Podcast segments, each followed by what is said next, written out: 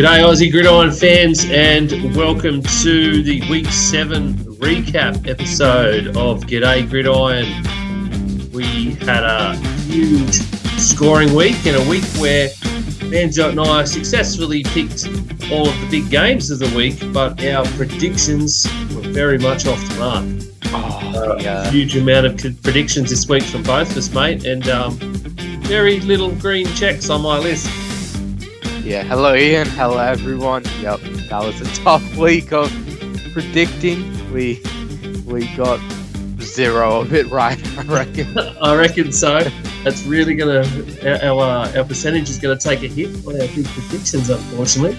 So we'll get to that a, a bit later. But let's um, how about we start off with some games of the week? Uh, one of those that we picked, which was the big one. I think we can start with them because the Giants are now six and one after a 23 to 17 win over the Jags.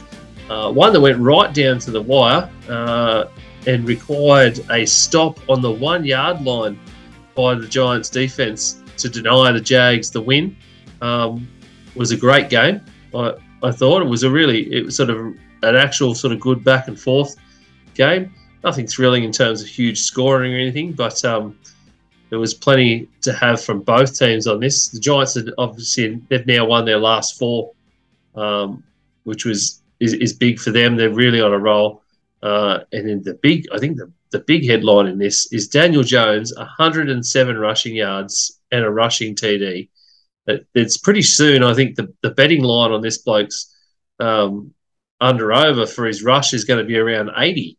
He's going to be like basically a running back. Um, it's, it's insane. Yeah, Daniel Jones, the 200 plus passing yards and 100 plus rushing yards. I think that's the first time since the 1940s for a Giants quarterback to get those sort of numbers. That's what I saw on the Giants Twitter page a little earlier. So Daniel Jones, for a bit of a historic performance. Yeah, it was a difficult game, a difficult game to read. That's that's for sure because when we were looking at it, I thought it'd be a lot more in the Giants' favor. I hmm. was very, very confused when I looked at the the margins and everything coming in, and they were saying that the Giants were underdogs, and I thought they were rightfully they deserve to be favorites. And Yeah, at Look, five they- and one, at five and one, they're underdogs. That's disrespect. the the disrespect they got, I reckon, I reckon they saw that, and then they just, you know, they did their job, and they came out and they won. Trevor though, Trevor Lawrence, I thought he did pretty well.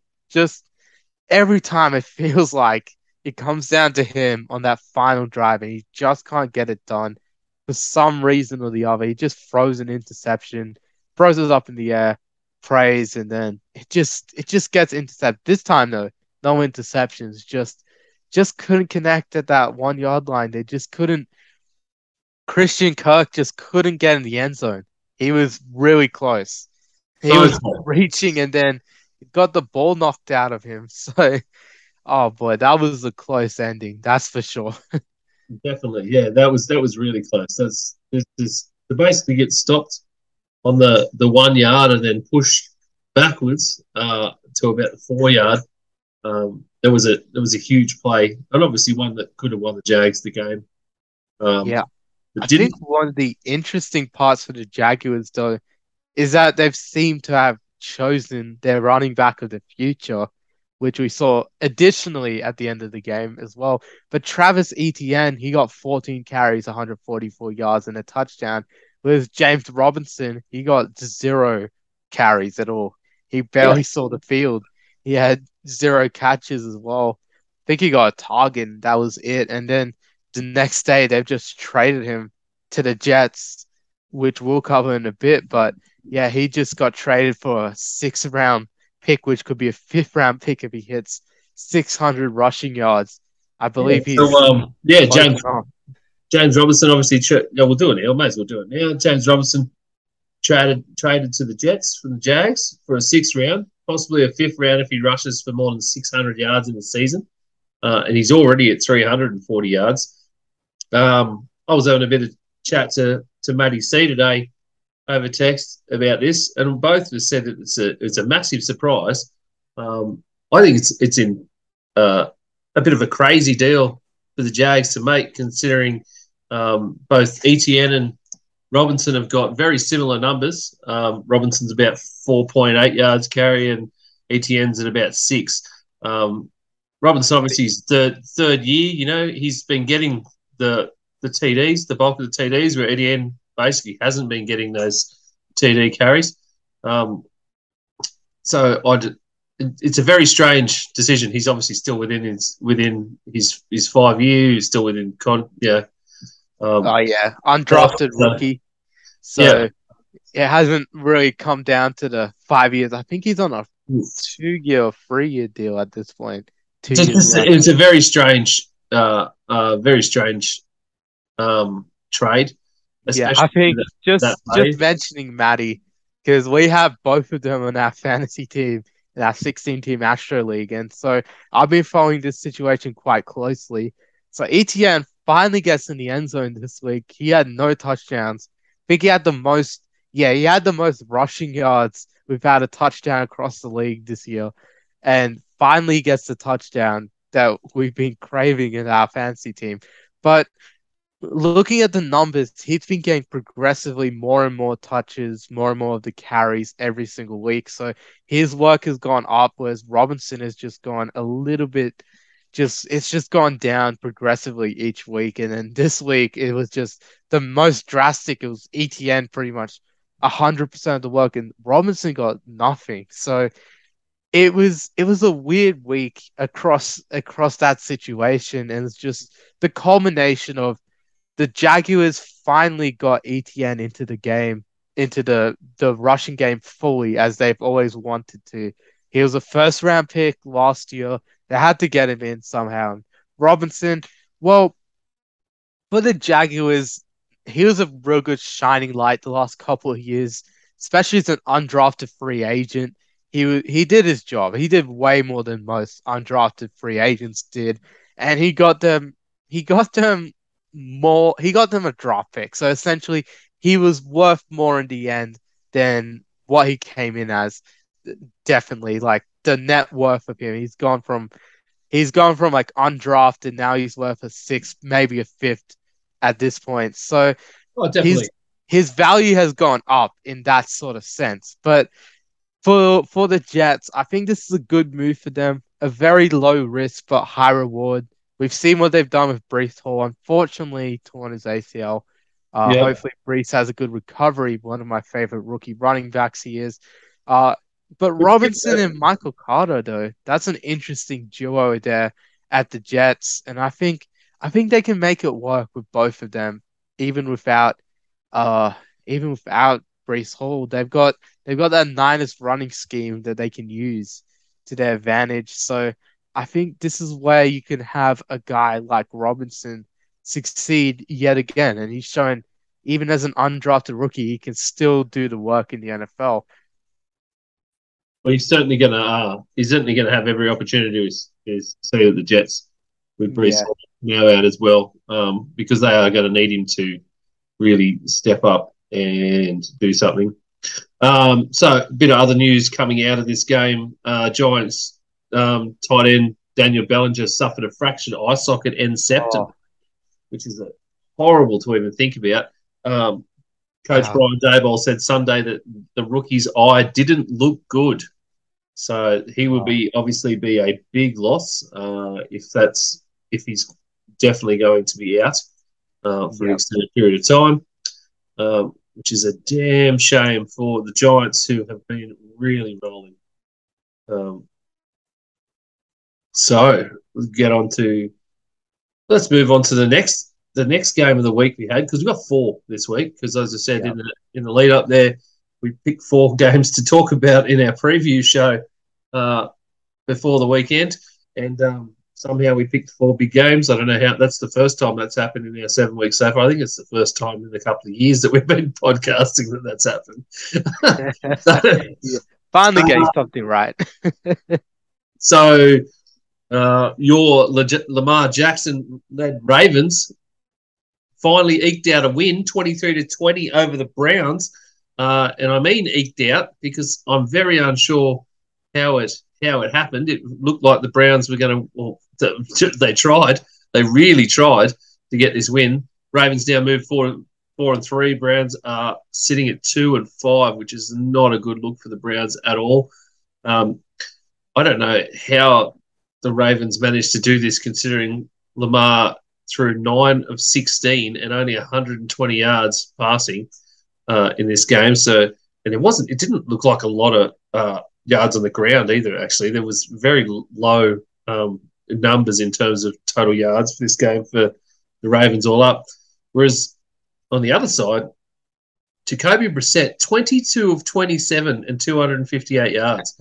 These you can't, you really can't fault the job that Jacoby Brissett has done for the Browns um, so far this season, and, and obviously he's probably got about five more games to go. Um, as we all know, uh, the player who shall not be named is due to come back somewhere around week 11, week 12. Yeah. Um, so, yeah, and I guess that they were the Browns had really been hoping that Jacoby Brissett was going to sort of get this bit more of an even keel once they got to that point, maybe only a couple of games back. But at two and five already, seven weeks in, uh, it's starting to look pretty dire for the Browns and their season. Yeah, two and five. That's a big hole, especially in the North, where the hmm. Ravens mm. and the Bengals both won this week and moved to four and three. So yep. they're starting to push away from the Browns and the Steelers. It was very tight before coming into this week. I mean, it could have all been tied up at three wins apiece, but the Ravens and the Bengals just have gone away. That division, that division still stayed kind of weird and equal. Two teams up and two teams down, though. The Ravens and the Bengals yeah. both four and three, and the Browns and the Steelers both two and five. So that just worked weird. out this week. Yeah, that's a weird, weird way to look at that division because it's just, it's yeah, they've both just yeah they stayed in groups and it's just the AFC North hasn't.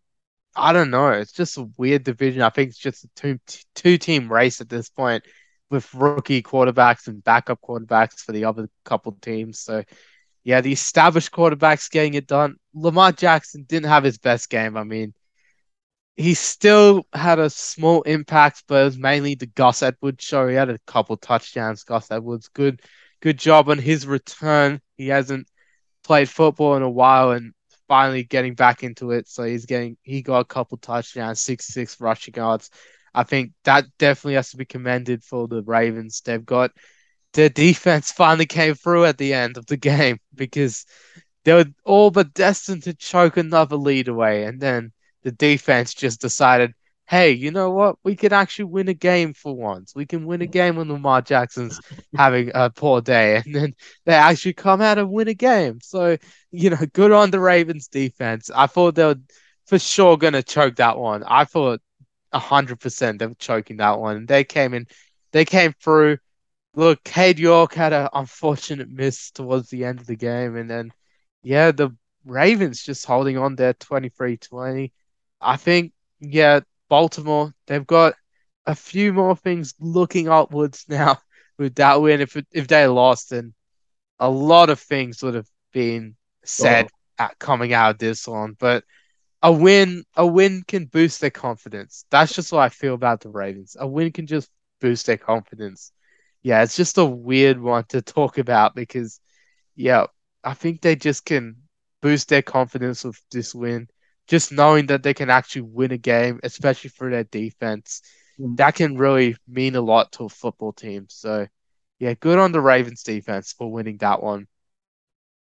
Yeah, just just as I said, just.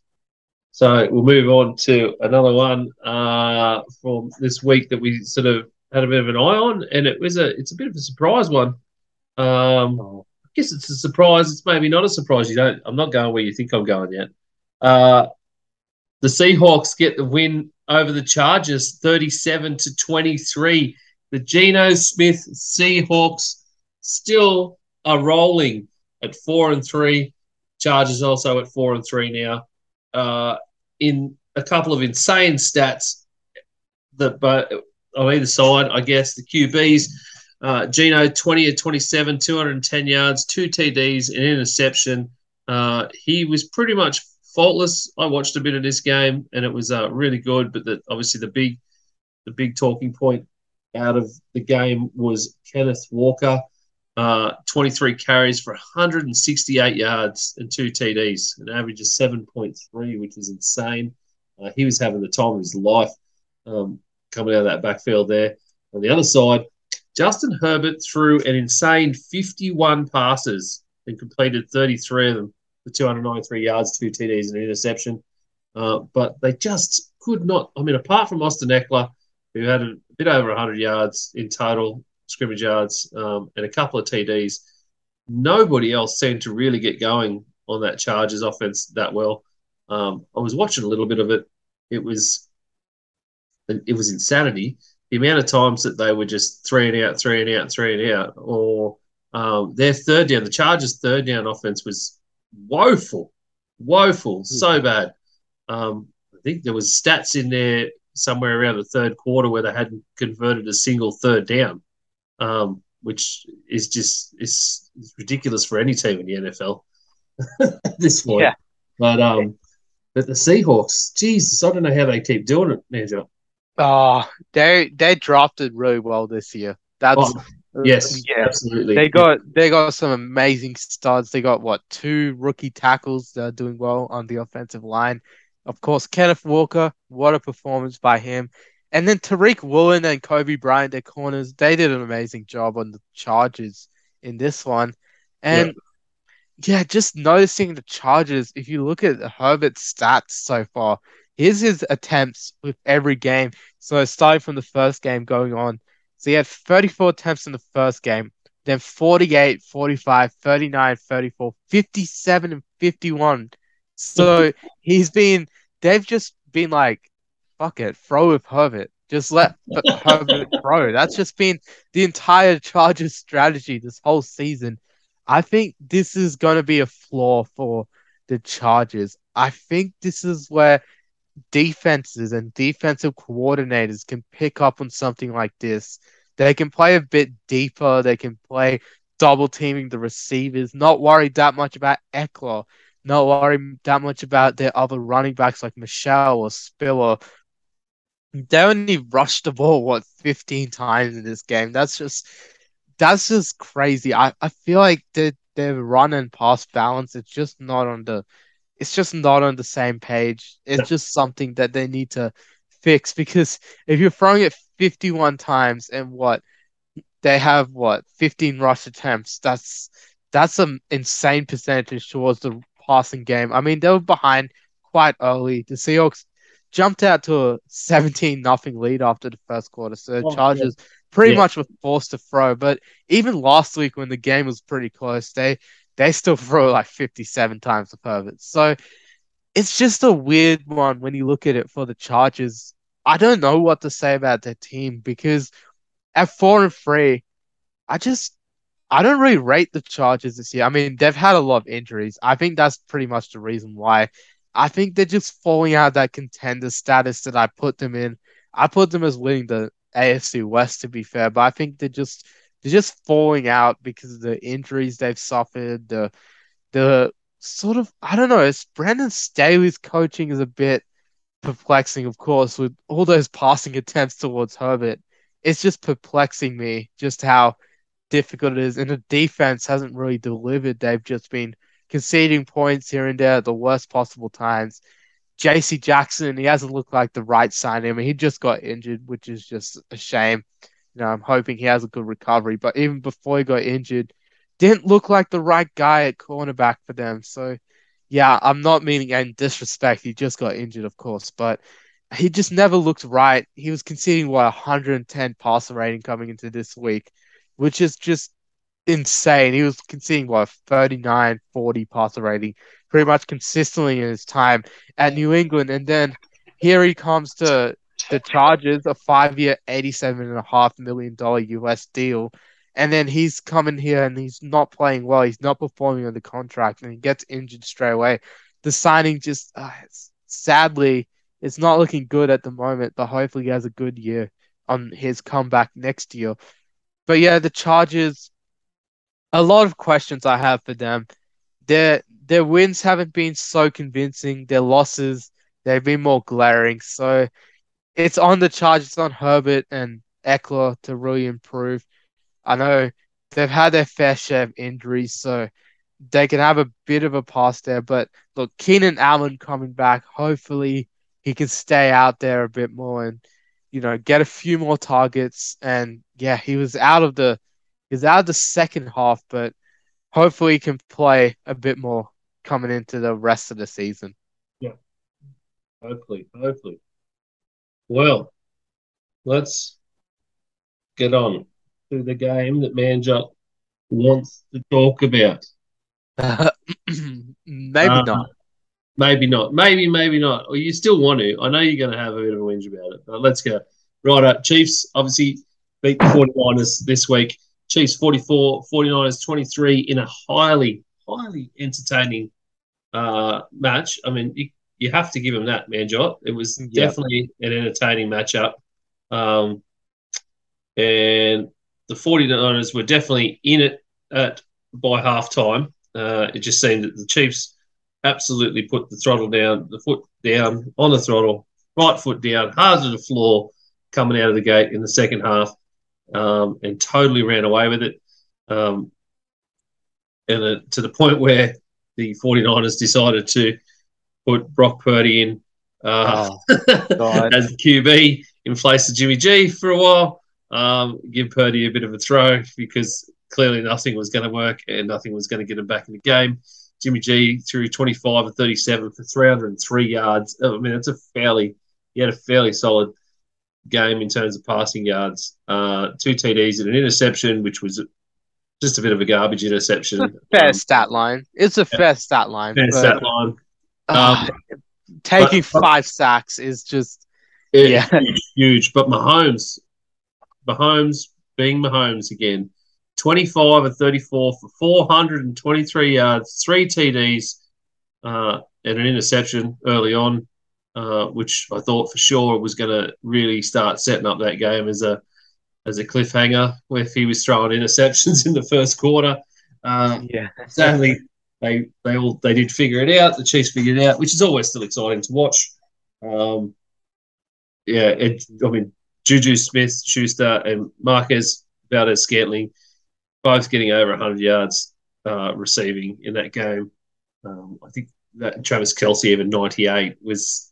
yeah, him and Kittle yeah. having the same stats: six yeah. catches, 98 yards. Yeah. And Kittle just had a touchdown, but Kelce had the win. Yeah. yeah. They didn't have anyone else around him though. Manjot. Yeah, this is ah, oh, this is a tough one to talk about. Of course, coming into the game two days before the game, sorry, three days actually, two and a half, whatever you want to say. Christian McCaffrey comes to the Niners. We trade our entire draft board for him. The second, the third, the fourth, the fifth. There's a couple of thirds left for the Niners in conditional compensatory picks. So thankfully, no, no, not too much compared to what most people think. But yeah, Christian McCaffrey had limited usage, but yeah, he averaged like six yards a touch, so he was looking pretty decent in his few touches that he received. I think that's a promising sign for the Niners, and uh, it's just a difficult. It was a difficult day. I mean, the Niners they should have done a ton better. This is just the problem I have. We were honoring the 2012 team back when I started watching football. That 2012 team was amazing. And we should have honored them way better. That 2012 team, they had an amazing defense, stacked on every level, especially the linebacking corps. The linebacking corps, all were like Pro Bowl, all like All Pro that year. And it just felt like the defense, that team was just amazing. And then what we saw yesterday, it was just it was disgusting. It was horrible. What I just saw from the Niners. Disgusting. Disgusting. Yes. Yes, man. I mean, I'm I'm prepared full rant shot today because that was one of the don't think it worst. I don't think it was that bad, man. though. I think. Ah, I think- Well, when you concede a third and 20 and a third and 11 on back to back drives or two drive, two out of three drives, that's just a killer. It was just, it pained. The, when the game's in the balance, you're not meant to concede big gains like that. And look, this game just shows that the Niners were probably right in choosing to move on from Jimmy whenever that happens because Jimmy G's, I mean, he had a good stat line. He wasn't really the problem. O line like sold on him. Five sacks allowed. The offensive line needs to needs to do a lot better. Defense needs to do a ton better. That was terrible. I think part of the problem though, the defense, a ton of the guys are banged up, and I think they'll just rush back a game early or so. Except for I think Bosa was probably the only guy to even give much of a pass to, and even Danny conceded that third and 20 to McKinnon. They just threw it right at him, and then he just couldn't do anything because he's just going for the quarterback. And yeah, I just think with the Niners, the defense, they just need they just need to do a lot better the next game against the Rams in the in the big division game. And I think yeah, with the Niners, they've just gotta they just gotta do something because yeah, the defense just needs to improve. I think with CMC coming in, if him and Deebo and those guys sort of gel, I think that'll make it a lot easier for Dim- Jimmy G to like really gel into the passing game. He's he's shown that recently. I think Jimmy's thrown thrown a lot deeper than usual.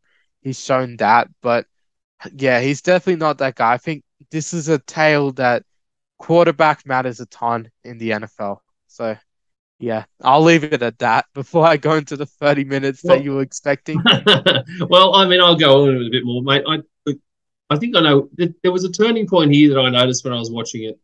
Early in the second quarter, uh, Chiefs got a touchdown, and then 49ers went eight plays, punt, three plays, interception. Uh, Chiefs missed a field goal, end of half. Okay. Yeah. So we come out from the half. Chiefs get the ball. Uh, Robbie Gould kicks, obviously kicks through. Uh, Pacheco returns for I think it was what does it say here, forty eight yards, and Oh. then and then Jennings gets an unnecessary roughness call because he pushed Pacheco after he was well and truly over the sideline. He was almost Yeah. at a bench, and he pushed him, which progressed at another fifteen yards on. So all of a sudden they're at the San Francisco 48. And from that point on, it's first and 10, second and seven, first and 10, touchdown. Like, Yeah. like that was, that's absolutely, and from that point, you can see where the game just totally went away. That was completely unnecessary play by Jennings. Uh, and I don't think he screwed them at that point because after that, it was a field goal of the Niners, touchdown, touchdown, touchdown. So they trade touchdowns. And it was just from then on, when, when they're already ahead, Yeah. uh, you know, when they're already ahead, they're, you're never going to catch the Chiefs. You're really not going to catch the Chiefs. Yeah, Um, and I think I think the usage of Christian McCaffrey as well. I mean, it's his first game, but It was good. I feel like- no, you can't, you can't, you know, that it's first game and then uh, yeah, I feel like a few more yards. goal line, few more goal line carries though. Yeah. I think that would have helped the Niners to really get into the end zone. Him on more goal line plays compared to Jeff Wilson. I mean, Wilson played well though in his reduced role. He dropped a touchdown though, but uh, apart from that, he played pretty well. And Yeah. that drop touchdown again, another turning point. A lot of misses from the Niners, but hopefully they can learn. I think just the addition of Christian McCaffrey does, it's a good one for the Niners. As much as people are like, oh, you sold your entire draft for him. I think, I think, look, not losing a first round pick, I think that's a plus. And then you don't know how you're gonna hit on picks like that. And then, of course, Christian McCaffrey is on this sort of Hall of Fame pace with his scrimmage yards. I think Shanahan's running scheme built for him. And one more message to the Niners fans. I've seen a ton of people this week are like, "Oh, fire Kyle Shanahan. He's a trash coach." But I don't think he's the problem. I think a lot of people have been overreacting recently. They've been saying he's not a good play call. Yes, he's had his play calling struggles this year, hundred percent. But to say he's gonna get fired. That is just the most ludicrous things I've been seeing. I've been seeing some ludicrous takes out of this game. I mean, I saw Bill Barnwell say on ESPN, he's like, "Oh, the Niners should keep Jimmy G." No, we should not. I think Jimmy G's time is done. I mean, he had a decent game, but his time is done. His his time is done. It's the Trey Lance's team, and look, Kyle Shanahan, he's got to be kept. There's there's no reason to put to put Kyle Shanahan on the streets. He's one of the brightest offensive minds in the NFL. You can't just do that. One another team would snap him up within a second. That's just the truth. So people should stop overreacting, should realize how far Kyle Shanahan has brought this team. We were literally the worst roster in the NFL in 2017 when he came. And then he comes here. I mean, the Browns, of course, still up there too. But look, he comes in and then he just rebuilds this program, makes us a Super Bowl contender year in, year out. If it wasn't for injuries, we'd be a lot better. If it wasn't for Jimmy G, we'd be a lot better. So, look, it's not on Shanahan, it's on Jimmy G, all the injuries and everything. So, stop overreacting. Stop saying fire Kyle Shanahan because you guys are just sounding dumb out there. Sorry to say that. But yeah. Well, one more thing out of this that I want to, I want to bring up. Patrick Mahomes. Yeah. I know that you've been on a Lamar train, and it seems like ever since you've announced you've you've professed your love for Lamar, ever since that take, oh he's been basically standing in two feet into a bucket of shit. Yeah, Patrick I, Mahomes, I fixed it. You did, obviously. Patrick Mahomes, for me, is the best quarterback in the game right now. Oh, but, uh, past Tom Brady is just past it. The dude it has had the worst unretirement in the history of unretirements. Oh, uh, and I don't talk about that game. And he Surely. thinks he's and he thinks he's going to play until he's fifty now because there's nothing else going on in his life. But I don't know Probably. whether I don't know whether the Bucs will even let him play until he's fifty the way he's playing this year. Um, Rodgers is clearly not got it, but to me, the mark of a good a good leader, a good quarterback, um, an, an exceptional player is to lift up all of those around them and really push them. Uh, Lamar Jackson doesn't do that for me at all because obviously the the Ravens have been losing games um, and everything is about Lamar. When Lamar doesn't perform, it, nothing happens. Whereas Mahomes is already past 2,000 passing yards for this season, but it's the way that the the KC offense is just motoring. There are seven players on that team, and he and he said to fantasy uh, fantasy heads at the start of the season that he was already sorry because the way that they were going to play meant that nobody, no one person was going to get the ball like they used to. Um, obviously, Kelce. without Tyreek Hill. So, Kelce, you can disagree with that because he's still the top fantasy tight end apart from it's a top fantasy tight end because it's a tight end position, mate. yeah. but, but, there are there are seven players over hundred yards for the season already uh, on that on that team. Um, three wide receivers, three uh, three wide receivers, two running backs, and Travis Kelce. Um, and then there's four players, including Patrick Mahomes, who are over 100 yards rushing for the season already. Um, and obviously, CH at the top of that tree, um, being their number one. But I think I think he ha- absolutely is the best QB in the league right now, um, and probably will be right through for the rest of the season. And it's scary that the way that the Kansas City Chiefs managed to take something which should have been a negative, like well, what everyone thought was a negative, trading away Tyreek Hill, um, and, and have turned it into a positive by being able to spread the ball around more through their entire offense, especially uh, in receiving call, um, and, and, basically I, almost letting uh, Mahomes choose plays. It's not like it's it's not like there there are RPO options in, in the games. It's like it's it's pass pass options. It's the way he's going through reads, second, third, fourth run a bit with my legs, then then pass the ball, make some magic appear, underhanded throws. Like it, it is just insane so far this season. And it's even as a it, when you're not even a, a, Chiefs fan, it's actually exciting and fun to watch. It makes yeah. the game fun to watch every week. Yeah, it's a difficult offense to read. I think, look, Andy Reid deserves a ton of credit. The way he's designed it around Mahomes has been incredible. I think Andy Reid's one of those coaches, again, like Kyle Shanahan, like this is probably a good comparison for all the people hating Kyle Shanahan, is that Andy Reid, he never won Super Bowls. He never had that quarterback. Once he found that quarterback in Mahomes, I mean, he had McNabb back in the day with the Eagles, but I mean, they went to five consecutive championship games, just couldn't get it done in the end.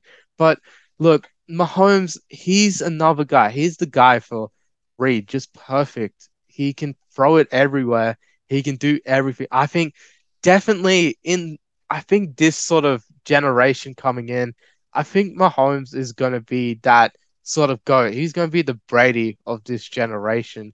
I think Allen, I'd compare him to Peyton Manning in this sort of big stature, big passing sort of situation. I think, yeah, Mahomes and Allen, that's going to be the rivalry. And look, I I tip Mahomes as the best quarterback in this current crop. I, I will agree with that because he has shown he's done in the playoffs, he's done in the Super Bowl, he's won a Super Bowl, been to another one. So he's shown that he can do he can do it when it counts. And look, with yeah. Andy Reid at as play caller, he's been designing all these great plays. He's gotten everyone involved. He's fed everyone with the ball. And I think, look, Mahomes, he's just executed all the simple plays this year. I think that's the thing we we take away from the Chiefs offense with Tyreek is those flashy plays, those down the field deep passes. Tyreek just searching for the ball. He cups it in his hands, he catches it, and then he's running away to the end zone. We don't see that. That's in Miami now, but we don't see that anymore from the Chiefs. We just see these short 10 yard passes over the middle through Kelce, through Juju. I think Juju, he's having an amazing year. I think we're seeing Juju really come back. I think that's massive for the Chiefs offense. I think Juju Smith Schuster, he's he's not attracting enough attention from defenses now because he's not really been that same dominant player that he was in 2018, 2019. He kind of fell off a little bit, but then now he's just come back into his own. He even hit the Ronaldo CU against us yesterday, which I actually enjoyed quite a bit. I thought, I thought, I thought the Niners defense deserved that because look, Juju and Mahomes, they're just cooking, and I think, I think Mahomes he's definitely being underrated in MVP talks at this point because he's just doing all the simple stuff and he's not making as many flashy plays as Hurts or Allen do week to week, but he's still getting it done. He's still doing his job. And I think Mahomes, over the course of his career, he will definitely be consistently up there as one of the best quarterbacks I think definitely the GOAT case. I know people like pushing it a couple years ago and felt too early, but I think there's definitely a GOAT trajectory for Mahomes. I don't think it's fair that we base it that oh he can't be the GOAT anymore because Brady beat him in a Super Bowl. I think that's a bit no. of that's an unfair argument that I I'll definitely raise at the end of his career, at the end of Mahomes' career because he's changed this entire sport. He the entire sport has changed around Patrick Mahomes and the way he's done his business. He's just he's got a ten year, five hundred million contract as well. So he's just changed the entire quarterback market and I don't think, what it means to be quarterback. I don't think you can call call him the goat until uh, until he's been in the league as long as Brady has. Brady, yeah, exactly. You need to be there and have that conversation around that point. But I, I was just saying he's on the trajectory. I'm not saying yeah, he's definitely. on the goat. But I was just yeah. So I at this point in time, 100 percent the the best QB. There's, it can't be. There's no one else that's really yeah. going to be on on the level he's at right now. Um, yeah. All right. Well, that how about we while we're talking about uh, the the current greatest of all time. Let's get on to some upsets. Uh, the Panthers this week with a third string quarterback after they'd traded away their franchise running back to the 49ers came out and somehow galvanized themselves together to beat the Bucs 21 to 3. Um, it was uh, oh, understandably an absolutely atrocious game for Tom Brady uh, and the Bucs. um, all of which, and it started with the the Mike Evans uh, drop in the middle of nowhere. Um, that he really should be. You've got Oh, you've got a you've got a, a definite Hall of Famer Brady throwing to a probably Hall of Fame Mike Evans, and he's in the middle of nowhere with just a referee around him, and somehow manages to drop a, a deep pass on what was as the third play of the game, um, and then they Oh, just boy. did nothing from that point onwards. Um, whereas they had Brady through still, I just don't understand these stat lines. Brady threw 32 of 49 and 290 yards to not score at all. Whereas PJ Walker, third string quarterback for the Panthers, threw 16 of 22 for 177 yards and two TDs. The Bucs had 46 total yards in rushing. 46. 46. I don't. Oh, I gotta take back that sleeper nickname I had for freaking Lenny. Was I was I calling the entire Bucs offense? No, he wasn't that day. Look, There was I'm- nobody. There was nobody on that. What they did? They did nothing. I don't know how. When you've got Leonard Fournette and Rachaad White, how did we still only get forty-six yards of total rushing in total rushing? yeah, frick. look, I've got to talk about Tom Brady. First off, Mike Evans, man, as a wide receiver myself, I'm I'm sitting there thinking, I could catch that. I, I would catch that in my sleep. I'm I'm sorry, I just gotta be a little dis I mean, he knows he can catch that 99 times out of 100. This is just the one out of 100 times. I mean, look, after this, I can't call him a top 10 wide receiver anymore. It's just sad. Just sad. I think I've got to stop using that line because it's just, look, Brady, let's just be honest. It's not that Brady doesn't have an O line. It's not that Brady doesn't have receivers. It's not that his marriage might be in trouble and whatever. Look, let's just face the simple matter of fact. Tom Brady is 45 years old. The decline was coming sooner or later. It's just come Oh, now. It's, His it's head, 45. his head's not there. I still can't understand why he's he decided he'd come back because his head is clearly not in the game. Like he's not practicing with the team at points. He's not he's he's not doing walkthroughs. He's not doing meetings. Like we this has all been documented up until this point. Um, you know, you it's just his head's not there, and it's Yeah, just it's it's very un-Brady like for someone who was basically a robot for the the first part of his career. Um, and it's just I don't know when he decides himself that maybe he should just um, back away slowly. you know, Yeah, I think just- this has to be it. I think this just has. I mean, he's come out and said he's, he's going to have to. I can't. I can't see Todd Bowles sitting him.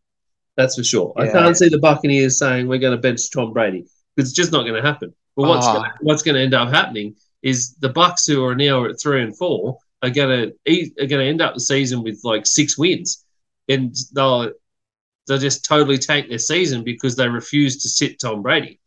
Yeah, it's a weird situation. I think even entertaining trade offers at this point for Tom Brady. I mean, this is crazy talk at this point. You would think a year ago you'd be like, Manager, what do you want? Why are you talking about them trading away Tom Brady?" But at this point, I think they just got to find a trade partner for Tom Brady and just get him out of there.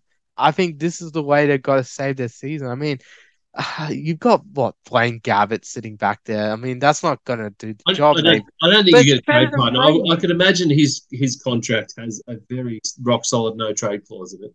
Um, Yeah, it must it'll be. be it'll be a Tom Tom will do what Tom wants to do kind of clause.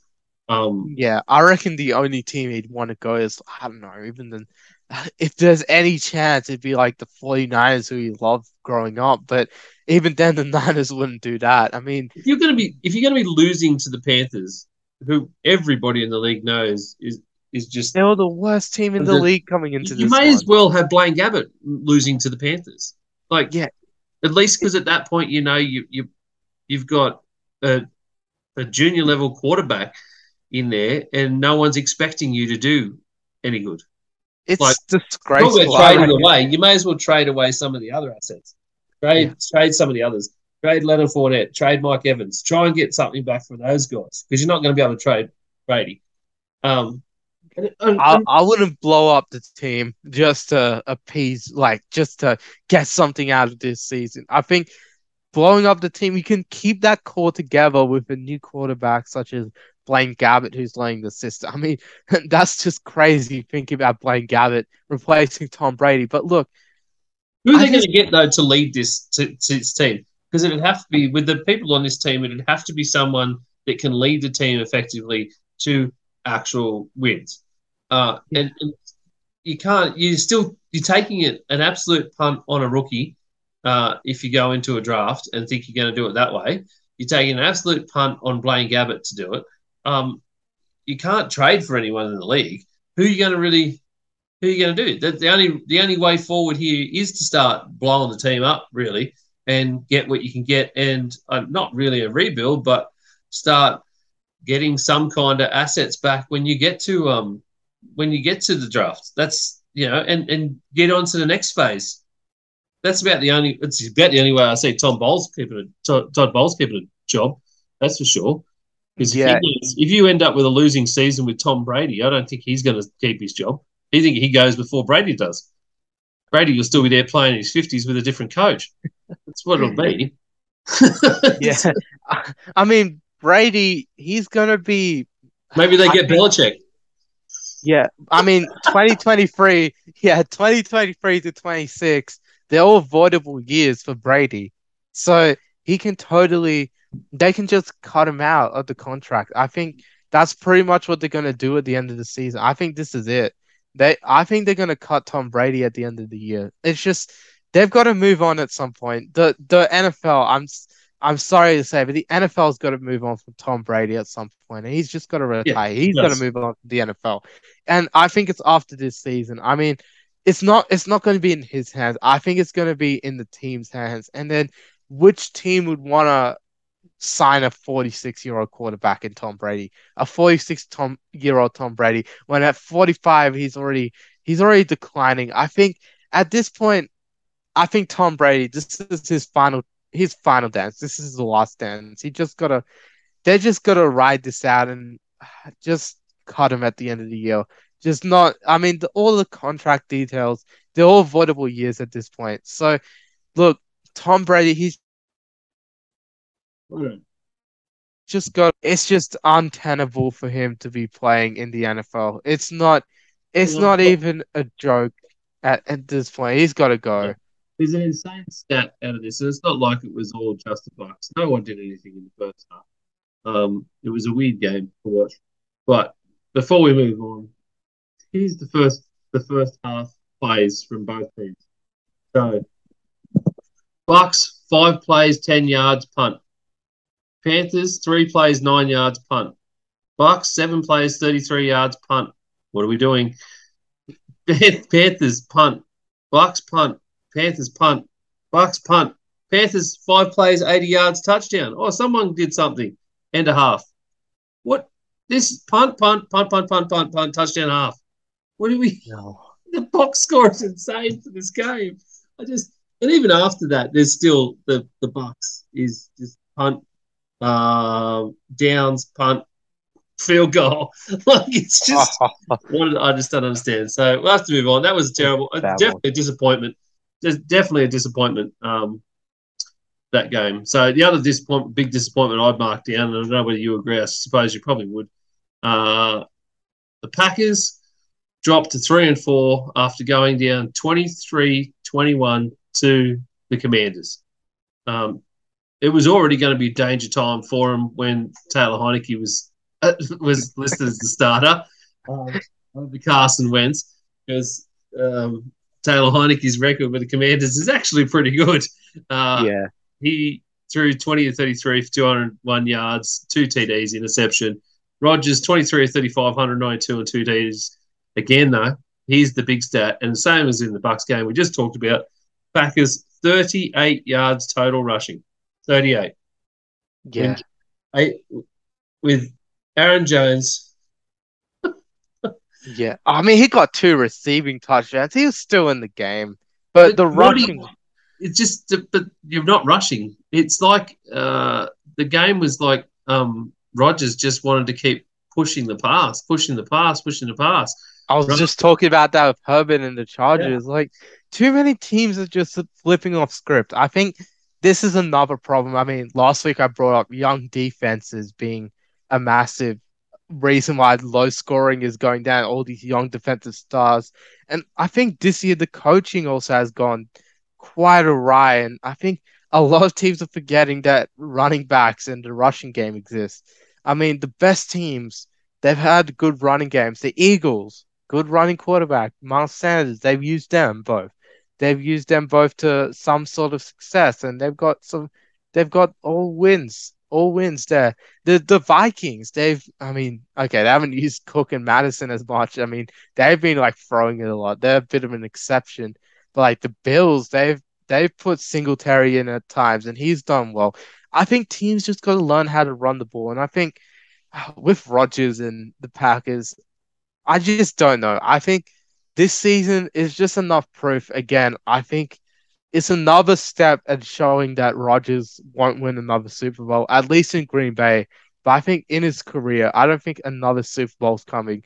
They're literally paying him fifty million dollars a year at this point to put up garbage like this. I mean, he, he should be he should be playing more. He should be making more plays than this. Yeah. This is not if, good. He was adamant though that his receivers aren't great and they need to learn the game. Um, Romeo Doubs has been great up to this point, but then dropped pass and then they didn't use him at all. Uh, but the, why keep pushing the pass if you can't? If you're if you're not confident in your receiving corps, and Allen Lazard obviously is the only one that you can be, he can actually be confident in, and they still don't use him that much. Then you have to be going through Aaron Jones and AJ Dillon on the ground. You have to be coming doing that. What it just doesn't make any sense to keep pushing these young receivers to points where they're clearly not comfortable. Um, he tried to talk his way out of the thing that he, the, the comment that he made last week in terms of saying that um, they need to simplify, get back to simplify and simplify things. Uh, and he sort of just tried to talk his way out of that. But it is pretty clear that there's something too complex going on within this offense. There's something that's been dreamed up that's just not right. Um, and they need to fix something pretty quick. Yeah. Otherwise, they're going they're going absolutely nowhere uh, and they're already at three and four. Um, I think the same thing with Brady, off-field drama. Rodgers is just too much baggage at this point of his career.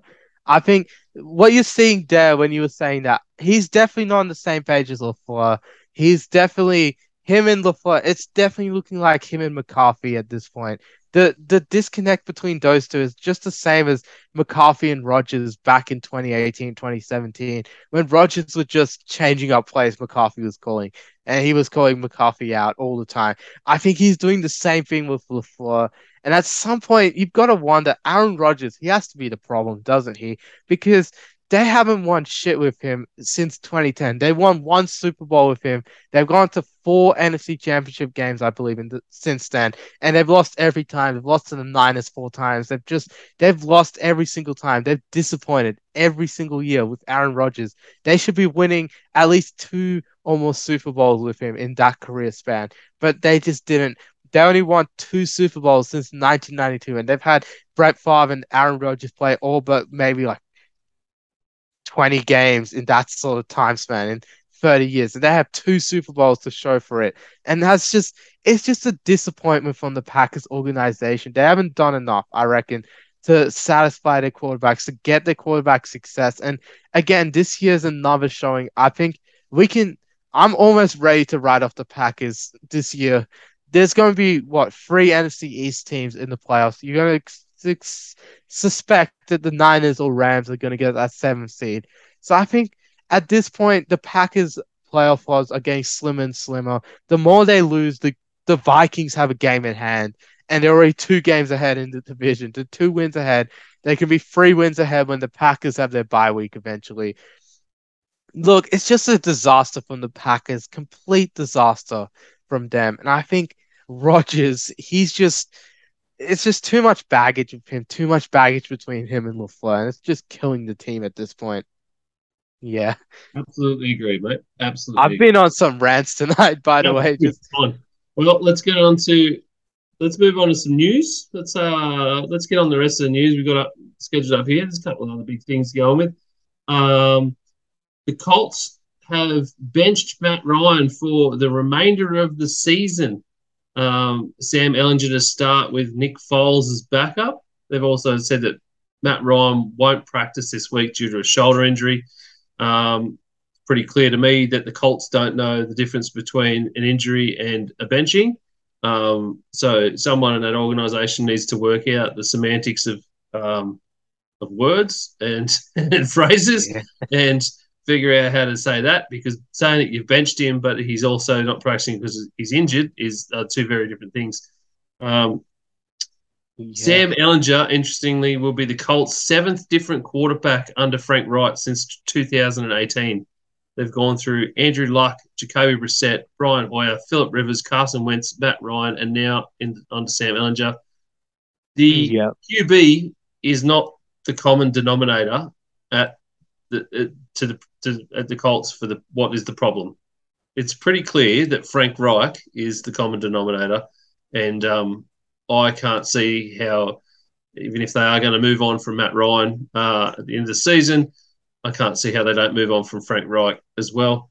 Um, of course, with Ryan's contract being mostly guaranteed, uh, I think the reports were he's owed about 24 mil from this season, about 14, no, guaranteed 12 mil for mm. 2023, and then another 14 gets guaranteed on March 17th. So you can expect him to pretty much be moved on before March oh. 17, 2023 for sure. Let me add another name on that list. Since 2017, Chris Ballard has been their GM. They also had Scott Tolzien added into that list. So eight different quarterbacks since 2017, seven since 2018, as you said. So look, Chris Ballard, I feel like he's done a terrible job at the quarterback position. I mean, they've done pretty well. I mean, having Luck just retire mid-season, it was like just before the season actually in 2019 oh.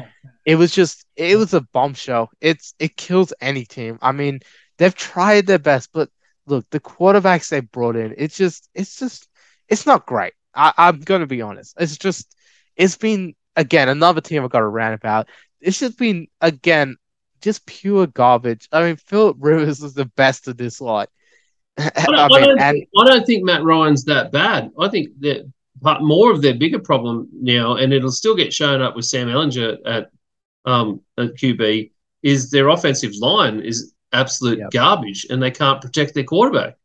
Uh, the, yeah. the amount of hits Matt Ryan has taken in the first seven games is astonishing. Yeah, but what has Matt Ryan actually? I mean, he has one good game this year against the Jaguars, and that was it. The, no, the they, they beat the, the Chiefs. Oh, okay. Th- there's your other good game that he's had. Okay, so he's had maybe two or three good games out of the first seven, but he's just not shown it. He's not shown that he's the same Matt Ryan that was MVP of like five years ago. That's what everyone was expecting out of him. Ooh. That's everyone's putting the Colts on a pedestal. Taylor from Aussie NFL Fantasy, he's completely right about this team. I completely agree with him at the start of the year. We had tons of debates, Colts or Titans winning this division.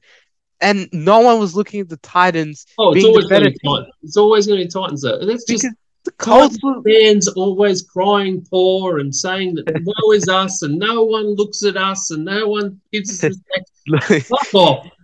Not everyone gives you respect because the rest of your division is fucking garbage. Yeah, the Colts get overhyped for these quarterbacks every year, and do, Titans, every year that, that, every year the Titans manage to win a division with ten wins.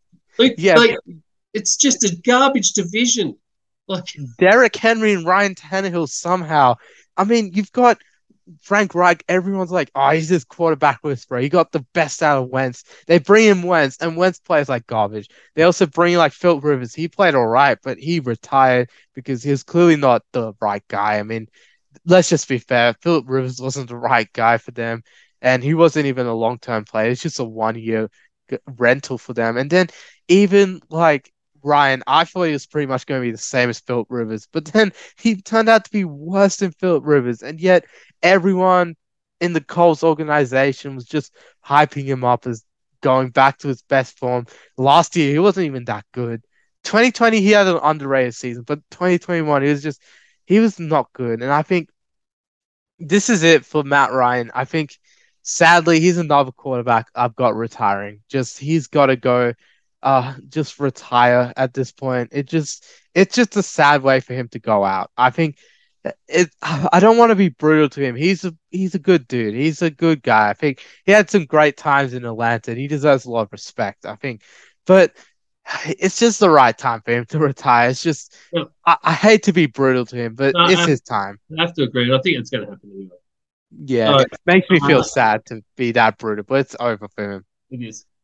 Uh, Broncos running back Mike Boone suffered an ankle injury in Sunday's loss to the Jets, uh, and immediately Denver got on the phone to Marlon Mack who flew from San Francisco to Denver so he could sign from the 49ers practice squad to the Broncos act roster and then fly to London to face the Jaguars this this weekend. So Marlon Mack off to Denver, uh, Mike Boone out possibly for the remainder of the season, uh, and Marlon Mack basically thrown straight into the, the playing squad uh, for next Sunday at, in London, um, Denver Jaguars, which hopefully, fingers crossed, will be a half decent game.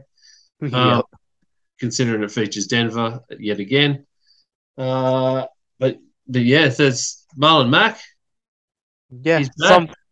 I mean, he's back. I think yeah, him, Melvin Gordon. That's a that's a weird duo. Did not have that on my bingo card for Denver Broncos. Weird. No. I had nothing on that freaking bingo card to write for my Denver Broncos predictions. Man, Look, there was also talk- there was also a report that the, I think the Chargers had also been on the phone, um, inquiring about Marlon Mack too. Uh, also, basically immediately after the, the games on the weekend. So interesting, yeah. Marlon Mack, he's definitely in the he was definitely in the outer for the Niners after CMC came in. So the Niners need to offload a running back. I think he was on the practice squad anyway, so he wasn't against the 53. So I think they'll offload another running back yet anyway. Yeah, there's probably a couple of rookies they'll do. So teams will be. I think Tevin Coleman would be the next one down for the Niners there. So Tevin Coleman might be looking for a new home after this uh, next couple of weeks. I think. Uh, our big predictions last week, mate. As oh, I said, fly through them, man. They were they were garbage. They were garbage. How about we just go through the ticks, the few that we did get right? 1, 2, 3, 4, 5, 6, 7, 8, 9, 10, 11, 12, 13, 14 from me. 1, 2, 3, 4, 5, 6, 7, 8, 9, 10, 11, 12 from you. I got four right. You got two right. so, uh, so we're like to combine six for 26. So our strike rate's basically the same. Um, I had Giants under seven, which of course they won by six. Myles Garrett got a sack in his game. Chiefs 14 plus. I that actually I went higher on my betting line on Sportsbet for that, and I got a, a fair bundle of cash this weekend no, because no. of that. Uh, Austin Ekeler 80 plus yards and a TD. The ones you got right, Chiefs by 10, because obviously we went Chiefs as well. The amazing one that you got right that I laughed my ass off about when it happened during the game was you had Broncos 10 or less points total, and they only scored nine. Um, oh, thank that God. was an, that was an amazing prediction. I love that one. Um, yeah, I was high on the Jets defense. Even that was even before Russ got ruled out too. So even before he said all that shit about Wolverine blood, so look, that Wolverine blood didn't come through. And then look, I mean, to be fair, can you really say Wolverine blood if you're a Wisconsin Badger? Disgraceful to your old alma mater there. Russell Wilson. Come on, man. But yeah, glad I got that one right. I think glad we got one, the Chiefs ones. Yeah. I think the only ones of mine that I was actually really upset about not getting, uh, and it is because I've started to put some money on the ones that I've been doing just for the fun of it, um, is both Tyreek Hill and Jalen Waddle got over 100 yards receiving on the weekend, and neither of them got a touchdown. And that's, I was oh. like, what the actual fuck? Man, the way they came out in that game, too, they were looking like – Tua is gonna definitely get 300. I don't even understand how he they, didn't. They threw TDs to the to the weirdest people on the weekend, not ones yeah. at all. They always throw it to like Trent Sherfield and Mike yeah. Gesicki. Like, come on, man, not to the Waddle and Tyreek yeah. Joe. Right. Uh, well, the last part of, of our recap, every recap show is Manjot's pastry former team of the week for week seven. Uh, it was an interesting one. So I'm going to be interested to see who you got amongst your players here. Um, let's go, mate. What do we got for the offense?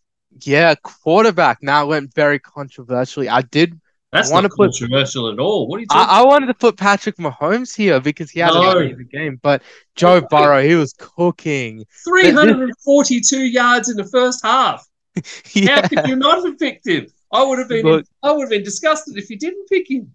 I think this offense for the patient performer team of the week is the entire Bengals offense today. God damn, they were on offense. fire. Yeah, I'd put the entire offense and then the defense be like, I don't know, the Bears or something after what they did today. But yeah, look, that Bengals offense cooking. Joe Burrow, 34 42, 481 passing yards, so close to 500 game again. Three touchdowns, zero interceptions, and 138.2 passer rating, only about 15 off the the maximum you can get. So that's that's pretty good from Joe Burrow. Uh, sorry, 20, 158.3 is the maximum you can get. So there you go.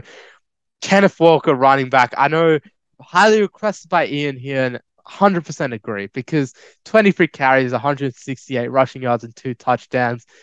Thanks for making my fantasy team look half decent this week, Kenneth Walker, because man, needed that one. Because look, Kenneth Walker, one of my favorite rookie running backs. I think coming out of college, I really wanted a good team for him to go to. And I think the Seahawks, the right fit for Kenneth Walker. Josh Jacobs, a guy's been flying very, very low under the radar this year. 20 carries, 143 rushing yards, three rushing touchdowns, three catches, 12 yards. He's had a great year, deserves a ton of respect. And look, stop underrating Josh Jacobs, everyone. Even I'm can be guilty of that sometimes. Wide receiver, Ja'Marr Chase, eight catches, 130 receiving yards, two touchdowns. Great day by him. He's also joined by his teammate Tyler Boyd, eight catches, 155 receiving yards, and a touchdown for him. Great receiving day for the Bengals wide receivers. And my third wide receiver, he's back officially. Juju Smith Schuster. Mentioned him earlier. Yeah, he's Stop back. dancing in the middle of the field on your logo. Yeah, he was doing the CU. He's doing well. Yeah, he did the CU this week with seven catches, 140, 124 receiving yards, sorry, and then a touchdown. Good game by Juju. Tight end, I went with George Kittle. He's finally Wow. back. Six, six catches, 98 yards, and a touchdown. Kelce had a similar stat line, didn't have the touchdown, so fortunately had to go with Kittle. It was a good catch for the touchdown. Rare highlight for the Niners. So the offensive line, finally, to finish off the offense, I went with Miami. If you don't allow Tua to get sacked when it's a big storyline, I think I think that's good enough to be a good O line this week, especially against a stout Pittsburgh Steelers defense. I think they did their job up front, the Miami oh, boys, and They did they did a remarkable job this week. They basically allowed him to sit in a pocket and yeah, do whatever he wanted. So Yeah, was- especially on that first drive, it really set the tone for the rest of the game. And I think, Yeah. you know, Miami deserve credit there, so I'll give them the O line spot.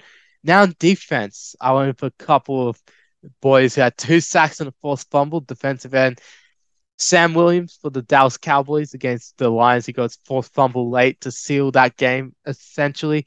And yeah, the Dallas defense, they did a very good job there. Chris Jones, defensive tackles, had the same stat line. He played pretty well. He had also had the forced fumble at the end of that game. So Jones, he's he's an elite defensive tackle, so he deserves a lot of credit. He's joined in that D line by his teammate Frank Clark, three tackles, and he had a one and a half sacks and a safety. So good job by Frank Clark there against the Niners. And to finish off that D line, defensive tackle Jeffrey Simmons, six tackles, a sack, and helped contain Jonathan Taylor on that defensive line. So they did a good job. I think Taylor only had 58 rushing yards. So they did more than enough. Yeah, they did more than enough to stop Jonathan Taylor. Now my linebackers went with Roquan Smith, 12 tackles, a sack, and an interception. Really helped the Bears beat the Patriots in a very big shock on Monday Night Football for some, for others, not as much. But I reckon it was a big shock there. De'Vondre Campbell, he had 12 tackles. He had a good game. Oh, yeah, he also had a pick six, too. So he was pretty much a shining light on a bad day for the Green Bay Packers. And then to finish off my linebacking spot, I went Matthew Judon, four tackles, two and a half sacks against the Bears. Thought he did a good job. He was pressing Fields all night. And oh, man, it made it tough to watch for me because I was feeling bad for Fields uh, for a lot of it. And to finish it off, we've got a couple of cornerbacks and a couple safeties to go. So Trevon Diggs, he had one catch allowed for six yards, an interception, 2.8 pass rating allowed. Definitely tightened it up this year. And look, that Cowboys defense still looking elite in 2022. And I think beyond because Trevon Diggs, he's a great cornerback. Stop disrespecting him if he's still doing it because he's definitely not allowing as many yards anymore. So there's nothing to disrespect. He's elite. Uh, another guy who I put elite, and even as a rookie, Tariq Woolen. We were talking about what 59 coverage snaps against Herbert. He had one pass attempt attempted, 37 yards lad, pretty respectable numbers for Tariq Woolen. He deserves again a ton of credit for what he's done as a rookie for Seattle, and they found a real gem in him. And for the safety spots, I went with Jaquan Brisker for the Bears, seven tackles and an interception. Again, him and Roquan Smith, really big parts. And I think Brisker, another rookie that we've got to look at more. And I think he deserves a lot of credit. Playing on a bad Bears team, he's really, really changed that defense. That's just one thing. That defense has been a lot improved this year. And for the final spot, I've got jo- Juan Thornhill, 11 tackles and an interception for him. Really stopped that Niners offense from really getting going yesterday. So Thornhill, great game by him as always. Pastry Press NFL. We'll have the team of the week up actually this week. Don't worry, Ian. I know I've been slacking a little bit, but look, any time away from doing any of those sort of exams that I have is time well spent. So yeah, there you go. Team of the week will be up this week, that's for sure. Excellent, mate. Great work, uh, as always. So great team. Um, will be interesting to read all about it once you get that stuff up. Uh, obviously, you can check Manjot out at, at Pastry Press NFL for all that fun stuff and some fun game day stuff. Yeah. Uh, um, and all kinds of other things. It's going to be a little slow as I navigate through the exam period, but we'll be back very strong in week nine. From then on, I'll be full on all in with pastry press stuff. So you guys can catch me there. It'll be fun. We'll be good. We'll be good. Uh, righto. Well, that's us for now. Uh, you can catch us again on probably Friday afternoon slash Saturday morning with our week eight preview show. Uh, it's insane. This this uh, season just keeps rolling. Um, so obviously we've got uh, we've got a few more games to go through for then, and um, apart from that, uh, I think you can check out the socials at G'day Gridiron. Um, you might find some interesting things there. Hopefully during the week, Thursday night football. Uh, maybe some other things, depending on what if any other crazy trades or anything happens as we get closer and closer to a trade deadline. Um, and apart from that, it's uh, bye for now. See everyone.